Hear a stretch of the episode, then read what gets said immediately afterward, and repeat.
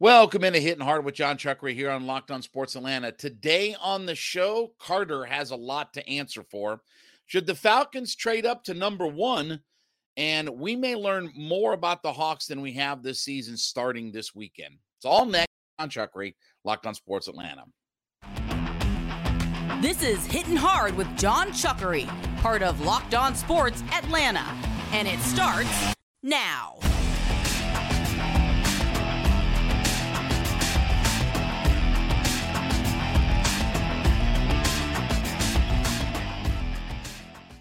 Hitting Hard is brought to you by FanDuel Sportsbook, the official sportsbook of Locked On. Make every moment more. Visit fanduel.com slash locked on today to get started. We ask you to head over to youtube.com, put Locked On Sports Atlanta into your search browser. When you get there, hit that subscribe button, leave us a comment. We are free and available to download on all of your favorite podcast platforms Spotify, Audacy, Apple Podcasts, wherever you get your favorites. Check us out for free there. Roku and Amazon Fire. That's two more ways that you can find us as well. And then give me a follow on my personal Twitter page at JMCH316. Well, we obviously know the story about Jalen Carter. Obviously, yesterday morning, uh, we had both first the AJC article that came out that linked Jalen Carter to the accident scene in the January 15th crash that killed a couple of UGA folks. And then we had yesterday the charges brought against him for reckless driving and he obviously went uh he went back to Athens this morning I believe it was and and um you know posted bond and all that good kind of stuff. But obviously Jalen Carter's got a lot to answer for so I had on my radio show last night Alan Judd who is the investigative reporter for the Atlanta Journal Constitution who's been covering and following this story. And he broke the story yesterday morning about Jalen Carter was at the accident scene. And when you look at the scenario of all of the things that happened, okay, we're alleging that it was street racing. Uh, they got up to as much as 104 miles per hour. Then Jalen Carter fled the scene. So he was gone for about an hour and a half and it wasn't until, you know, for lack of a better term, the fixer called Jalen Carter up and brought him back to the accident scene that the police were able to question him. And then Jalen Carter gave mixed, you know, messages, mixed statements to the police with regard to what really happened. And we do know that alcohol was involved because the girl driving the car was almost two and a half times um, over the legal limit as far as intoxication goes. So there are just so many bad things. I mean, no, every single person involved in this is is coming out a loser because this is just such a tragedy.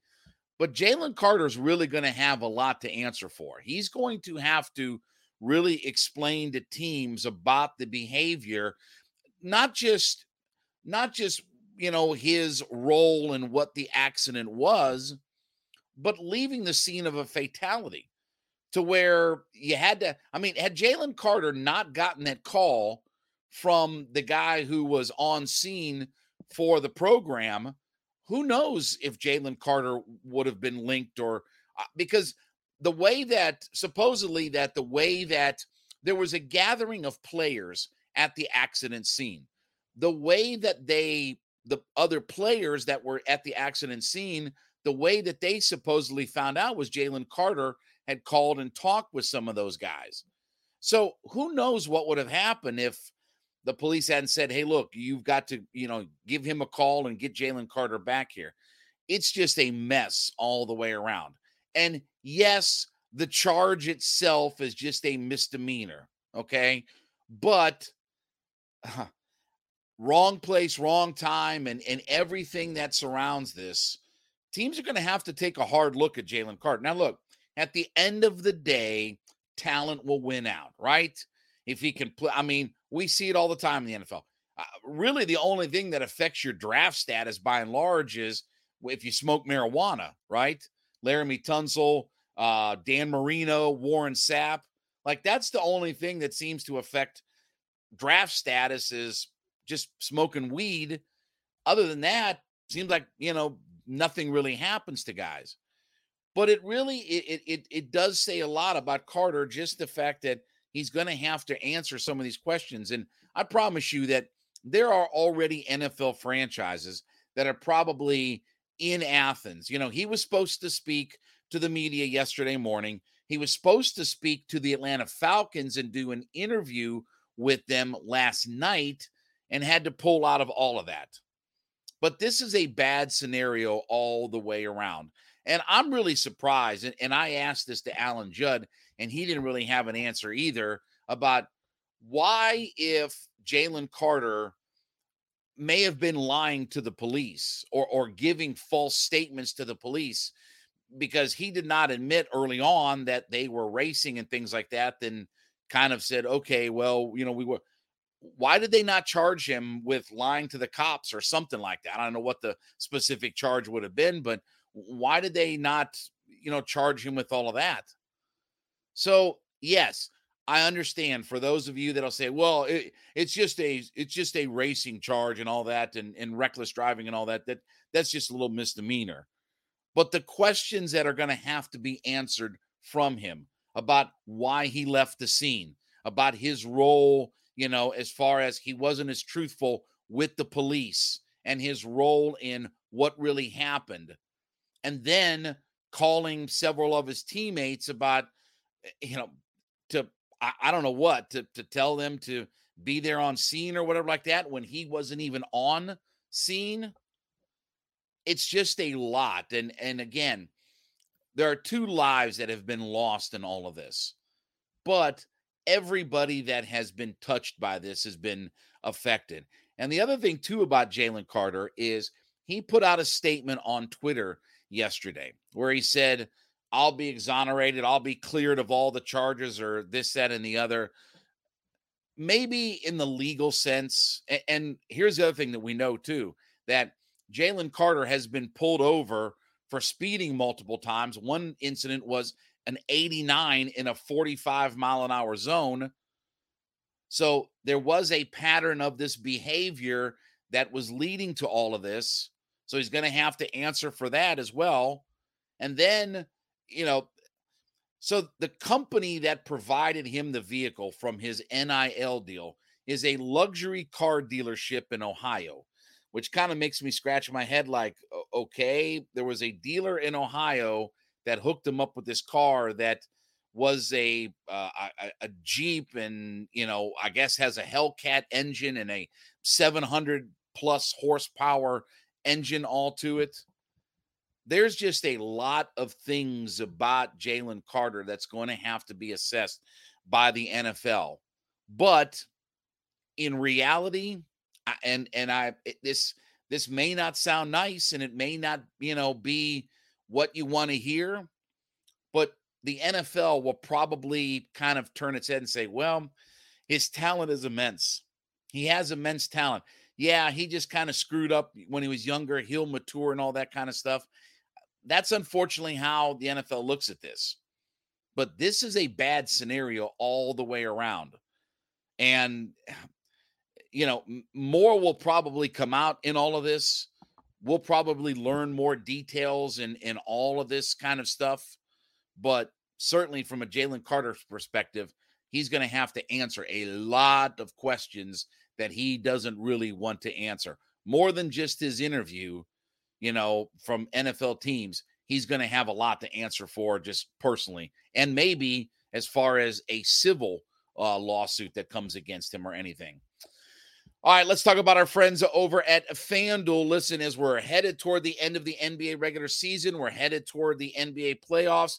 FanDuel is a number is America's number one sports book. And if you get in on the action now at fanduel.com, you can claim your no sweat first bet where you can get as much as a thousand dollars in bonus bets if your first bet doesn't win. Just download the FanDuel Sportsbook app, safe, secure, super easy to use. You can bet on everything at FanDuel from money lines to props to point scores, everything in between. When you go to fanduel.com and sign up today, you can also get a chance to win a bigger payout with the same game parlay, but you can claim your no sweat first bet where you can get a $1,000 in bonus bets by going to fanduel.com slash locked on. Fanduel.com slash L O C K E D O N and learn more. Make every moment more with FanDuel, the official sportsbook betting partner of the NBA. So, should the Falcons trade up to the number one pick? So, we are hearing reports that the number one pick from the Chicago Bears is up for trade, that it's the, the Bears will listen to offers and different things like that. Now, here's the interesting thing. So, the metric that you have to use is the NFL trade value chart, okay? Where there's a point system that is allotted for not just first round picks, but picks all the way through the end of the draft. Okay. So, for instance, the Bears' number one pick in 2023 has a value of 3,000 points. Okay. The entire draft capital that the Falcons have first, second, third, fourth, fifth, sixth, seventh, the entire draft capital that the Falcons have is 2,249.6 points. So even if they traded away their entire draft, they don't even have enough draft capital to get up to number one. Now, think about that. And I know it's a screwy system, but this is what NFL teams use. Literally, you're probably looking at giving this year's number one away, next year's number one away, and an additional pick, maybe third, fourth round pick. It's just too rich. I mean, I understand the idea of being able to pick the guy that you don't have to wait for anybody, you don't have to worry about where anybody else is picking or things like that. But when you're the Atlanta Falcons and the roster is the way that it is, okay, you're not going to free agent spend your way to building this roster. You're not just going to load up on all free agents and think that you have your problem solved. You have to have young, cheap labor, or you find yourself in cap purgatory again. You have to find some of those young guys, and you have to have draft capital. Look, the Falcons are in a prime position at number eight. Okay. Maybe CJ Stroud falls, but if he doesn't, then you still have your probably pick of you know, several defensive edge players, whether it's Lucas Van Ness, whether it's Tyree Wilson, whether it's Myles Murphy, whether it's Keion White. You'll have your pick of all of those guys. Okay. I mean, uh, there'll be plenty of edge guys, or if you can't work out a deal with Kaleb McGary, rather than franchising him or paying him a you know above market value and all that, okay, you could potentially get a Peter Skoronski or a Paris Johnson. So the Falcons are in good shape all the way around. Whether whether your first quarterback choice goes off the board, whether your first edge player goes off the board, whether your first offensive line player goes off the board. Because again, you know, like we need to start drafting guys that are right there at the line of scrimmage where the point of the football is, you know, not not guys who stand 10 yards on the outside of, you know, our wide receivers and unicorns and all that kind of stuff and, you know, cornerbacks and different kinds of players like that. You know, we sort of need to start building more inside. But anyway, um, we'll, we can talk about that another time. But when you look at your offensive line, when you look at your defensive line, and you know, if the right quarterback falls, I mean, who knows? Maybe the Falcons are in the business for Will Levis or Anthony Richardson or something like that. But there's going to be a myriad of choices right where you need the most help, right where you need to focus on first. Not worried about the first corner, not worried about the first wide receiver, tight end, running back, all those different things. I'm worried about when the ball is placed on the ground, how close can we get a guy that plays there? And if that's Myles Murphy, if that's CJ Stroud, if that's Paris Johnson, it's just, I don't think it's just worth going up to the number one spot when you have to probably give up first round this year, first round next year, and another draft pick. Eh, the, those the draft capital for the Atlanta Falcons, while from the point value system that the NFL has, may not be worth as much for the Falcons, it, it, means a lot. It, it means a lot to have this kind of draft capital. So I, I don't I, I'm not in the I'm not in the business whether it's trading for Lamar Jackson or Justin Fields or different players like this or trading for the number one pick. I'm just not interested in at the end of the day giving up the assets and the capital that it takes to get in those spots.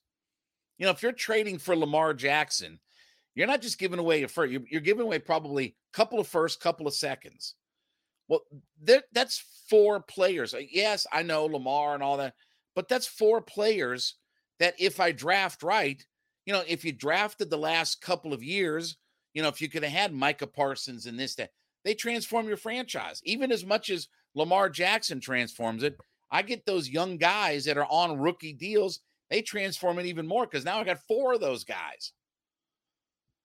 So I just I, don't see the value from the Falcons for trading up and, and giving away so much of their draft capital, whether it's for a Lamar Jackson, whether it's for the number one pick in the draft. They're in a prime position that if you just sit back and let the draft unfold, let the draft breathe, you'll find a key player at a position that you need a lot of help at, whether it's offensive line, whether it's defensive line, whether you decide to go with a quarterback in the first, you know, in the first round of the draft. Everything will just sort of fall into place without having to give up other assets and things like that just to take away the mystery of the you know unknown part of it where we can select anybody that we want and we don't have to worry about anybody picking in front of us. Just let the uh, uh, draft breathe and the falcons are going to be in a prime position. And by the way you can find a generational player at the number eight pick in the draft. You can find those guys. They're out there i don't want the falcons to start giving away too much of their draft capital when we talk about the idea of moving up just just to move up the spot. And by the way, you saw that the Colts general manager said yesterday at the combine that they're not looking to move up. And and they're talking about being in the young quarterback business according to Jim Irsay.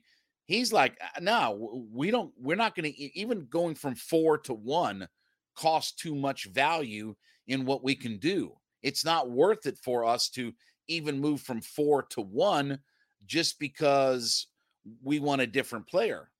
Let the draft breathe, let it exhale itself, and you'll find a, diff- a, a really good player at number eight without having to give up additional draft capital for everything. All right, after you've made Hitting Hard with Jon Chuckery your first listen every day, make sure you make Locked On Sports today your second listen. Biggest stories of the day, uh, instant reactions, big game recaps, the take of the day. It's available Audacy, Spotify, YouTube, wherever you get all of your podcasts from. So we may learn more about the Atlanta Hawks than we have the entirety of the season starting on Saturday and going into next week. Now, why do I say that? Well, here's what we've got going on. So we play the Portland Trailblazers on Friday night. That will be at home.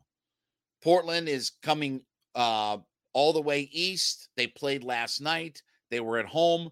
Now they come all the way east and they'll start their East Coast trip and all that good stuff. But we play the Tra- Trailblazers at home. And I and I will tell you that this is as close to must win if we're going to get up in the standings and things like that. This is as close to must win as is what we've had. So that needs to be a victory on on uh, Friday night. But then starting on Saturday, you play at home on on Friday night. Then Saturday, you travel to Miami, where you're going to do this fakakta thing that the NBA is doing now. You have two games in three days against the same team to cut down on the road trips and things like that. So they'll play Miami on Saturday. They'll have Sunday off, and then Monday night back with uh, with the um, uh, Miami Heat, and then you travel on Tuesday, and then you're in Washington on Wednesday night to play the Wizards, who you just lost to, and then Friday night. So you have back to back of these fakakta road trips where they're trying to cut down on all the travel and, and this kind of stuff. But we're going to learn a lot about the Atlanta Hawks. Number one is the Hawks don't play that well on the road. They're 14 and 18 on the road. And we talked about yesterday on the show that the Hawks have not taken advantage of their schedule. And look, they're on pace for only 23 wins at home. That's four less wins that you did that you that's on pace for four less wins than the year before, where you won 27. You were 27 and 14 at home during last season. Okay. So if you don't make up those four wins and get back on track at home, you're going to have to find out a way to win on the road, both with a team directly in front of you and directly behind you. This is what's so interesting about this road trip is yes, it's the fakakta thing about playing, you know, two games and three nights against the same team and all that kind of stuff. But the fact is that Miami and Washington bracket you. And I know Toronto's right behind them, but they bracket you right now. And so these become massively important games where you have to figure some things out. And you have a lot of dis- disadvantages in in these two series where you haven't played well on the road this year and beating a team in the second game on their home floor is obviously not a very easy thing. You know, if you win the first game, the idea of beating a team twice on their home floor, that's a tall task. Now, the Hawks did it earlier this year. They were in Detroit, who's literally the most dreadful team in the Eastern Conference. They're even worse than uh, the Charlotte Hornets. But you did go up to Detroit and you won back to back games at home. But that's going to be harder to do, not just in Miami, but in Washington, who's fighting for their playoff life. And you saw how Washington was able to find a way to pull that game out. And Bradley Beal took 30 shots and all this good kind of stuff. So we're going to learn a lot and maybe more than what we have up to this point of the season about the Hawks next week. Because if you come back with a clunker, one and three or 0 and four or something like that, Hawks are going to be in trouble because the idea of number one getting to the six seed starts to become you know unre- unreal. And obviously, Clint Capela yesterday said at the at the you know talking to the media that our goal is to get to the number six seed. And, and we've talked about on the show the last day or two here about the idea of Quin Snyder was brought in to win now. We could talk about the future and all that good kind of stuff. You know, we'll get to that point. But for right now, these 20 games, Quin Snyder was brought to win in as many of these games right now. Forget evaluations and things like that. It's about winning right now and getting up in the standings in the Eastern Conference and climbing up the up the ladder to get into a better playoff position. But we're going to learn a lot about this Hawks team starting on Saturday. I feel like that they're going to win on Friday. I really do. I think that they're I think they're going to win. Our, our, by the way, our old friend Cam Reddish is back in town, so um, you know we'll get a chance to uh, to see him. So um, Dame Lillard, obviously, seventy point performance uh, a couple of nights ago, and you know I think I, I don't remember if they won or lost last night, but they lost to Golden State the other night and and played last night. They played the Pelicans last night, but we'll learn a lot because first off you're going to also too uh, one of the negatives you're on a back to back and the hawks do not play well on a back to back so you got the back to back where you're on the road the hawks don't play well on the road you got two teams that are bracketing you that are fighting for playoff positioning and fighting just to even be in the playoffs and the concept of trying to win two games on the same team's home court there are a lot of things that are working against the Hawks.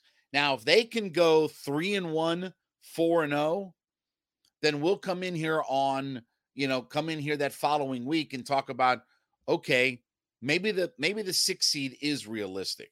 Because if they can get through a pretty good stretch this week, and maybe even two and two, you know, but two and two realistically probably doesn't do a lot for climbing up in the standings or falling backward in the standings.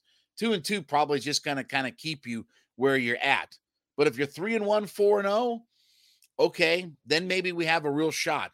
But if you're one and three or oh and four, now we start to drop to where, okay, are we going to make the playoffs? This is a this is the situation that the Hawks have put themselves in because of the way that they have played for this season. And again, before we start talking about evaluations and the future and all this kind of stuff, okay? They're in the business of winning basketball games now.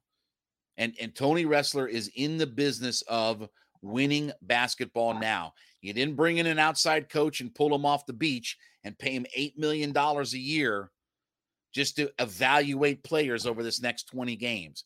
It's about winning now and finding a way to get it done. So we may learn more about the Hawks next week than we have all season long because there are so many negative factors that are working against this team. And you saw on, you know, the other night in that Washington game, this team still has trouble closing people out, still has struggles even on their home court trying to find a way to win. Well, four road games in a row that may that may be one of those things that you know is even you know uh, too much for the Hawks to uh to overcome. All right, we thank you so much for making Hitting Hard with Jon Chuckery your first listen every day. Make sure you make Locked On Sports today your second listen. Biggest stories of the day, instant reaction, big game recaps, and the take of the day. Available Spotify, Audacy, YouTube, wherever you get all of your favorite podcasts. We ask you to head over to youtube.com, put Locked On Sports Atlanta into your search browser. When you get there, hit that subscribe button, leave us a comment. We're trying to grow up to 6,000 people. We're over the 5,500 mark. So thank you so much for all of that, but trying to grow every day. Leave us a comment on our page as well. Also, your uh, you can f- uh, download us for free on all of your favorite podcast platforms Spotify, Audacy, Apple, wherever you get your favorites from. Download us for free there today. Roku and Amazon Fire, two more ways that you can check us out and show uh, uh, download us on those platforms as well. And then give me a follow on my personal Twitter page at JMCH316. Back with you tomorrow to wrap up the week. This has been Hitting Hard with Jon Chuckery, Locked on Sports Atlanta.